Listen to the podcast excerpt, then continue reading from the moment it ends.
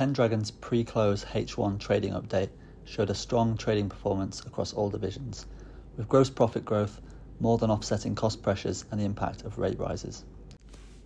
The UK Motor division had good volume growth across new and used cars with improving margins. Its Pinewood software division and its leasing division each saw operating profit growth in excess of 10%. All this means that H1 PBT is expected to be up circa 9% to 36.5 million, and net cash excluding leases was 40 million compared to 2.8 million in June 2022, showing a strong cash performance as well. Zeus's forecasts were unchanged following the announcement. Our FY23 forecast for underlying PBT of 55 million implies a 66-34 split between H1 and H2.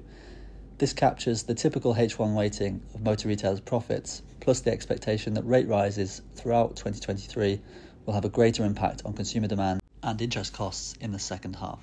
We continue to think shares are undervalued and we remain comfortable with our sum of the parts estimate of 26.8 pence per share which gives greater than 50% upside to today's levels.